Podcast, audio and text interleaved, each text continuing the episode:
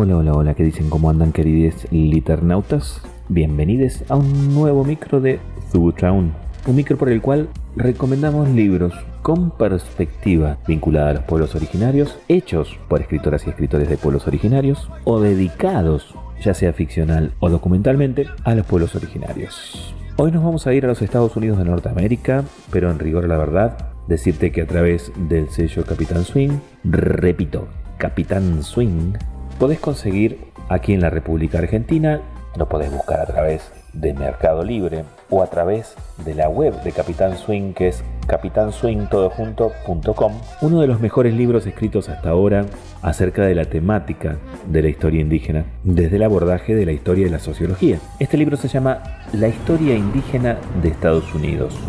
La historia indígena de Estados Unidos fue escrito por Roxanne Dunbar Ortiz y cuenta con la traducción de una grande, la Rulpa Zubufe, traductora, Nancy Piñeiro. Antes de contarte en líneas generales qué y de qué va este libro, te voy a decir que Roxanne Dunbar Ortiz nació en una zona rural de Oklahoma, es hija de un granjero arrendatario, un descendiente de colonos escoceses e irlandeses, es decir, para los norteamericanos bien agrandados y meritocráticos, no era más que un white trash, una basura blanca de la clase trabajadora. Ese era su viejo. Su madre, Cherokee, sin escolarizar, huérfana recogida de las calles por las autoridades, bueno, a los 16 años se termina casando con el viejo de Rosal.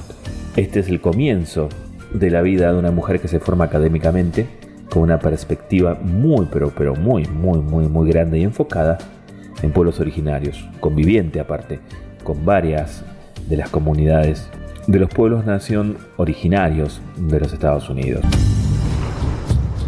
Este libro desanda la historia de 500 naciones originarias reconocidas por el gobierno federal de los Estados Unidos que comprenden casi 3 millones de personas, 3 millones de personas. Ella dice, escribir la historia de los Estados Unidos desde la perspectiva de los pueblos indígenas obliga a repensar la narrativa nacional consensuada.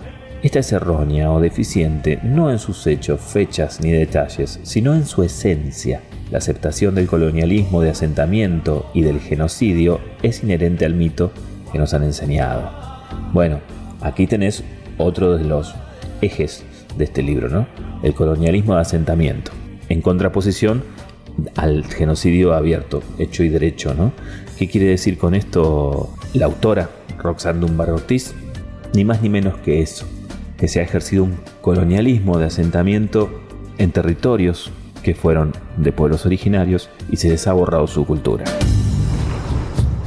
Para discutir una posición política siempre hay que tener argumentos, ¿no? Y más si se trata de un tema político-social global que tiene condimentos de humanismo muy salientes, ¿no? Como es la realidad de los pueblos originarios. Para eso está este libro. En ese sentido, va a ser uno de los libros más sólidos que puedes leer al respecto, por lo menos de los escritos en lo que va del siglo, ¿no? Y te diría, en perspectiva, nunca había sido escrito un libro de esta manera la historia indígena de los Estados Unidos. Roxanne Dunbar Ortiz, con traducción de Nancy Piñeiro.